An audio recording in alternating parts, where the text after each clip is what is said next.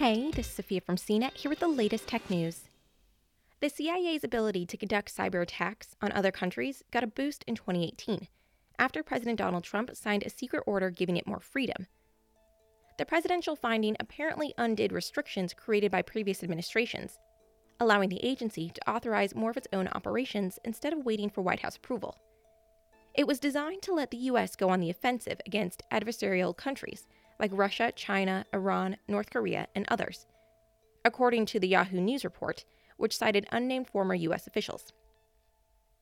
Neither the CIA nor the White House immediately responded to requests for comment.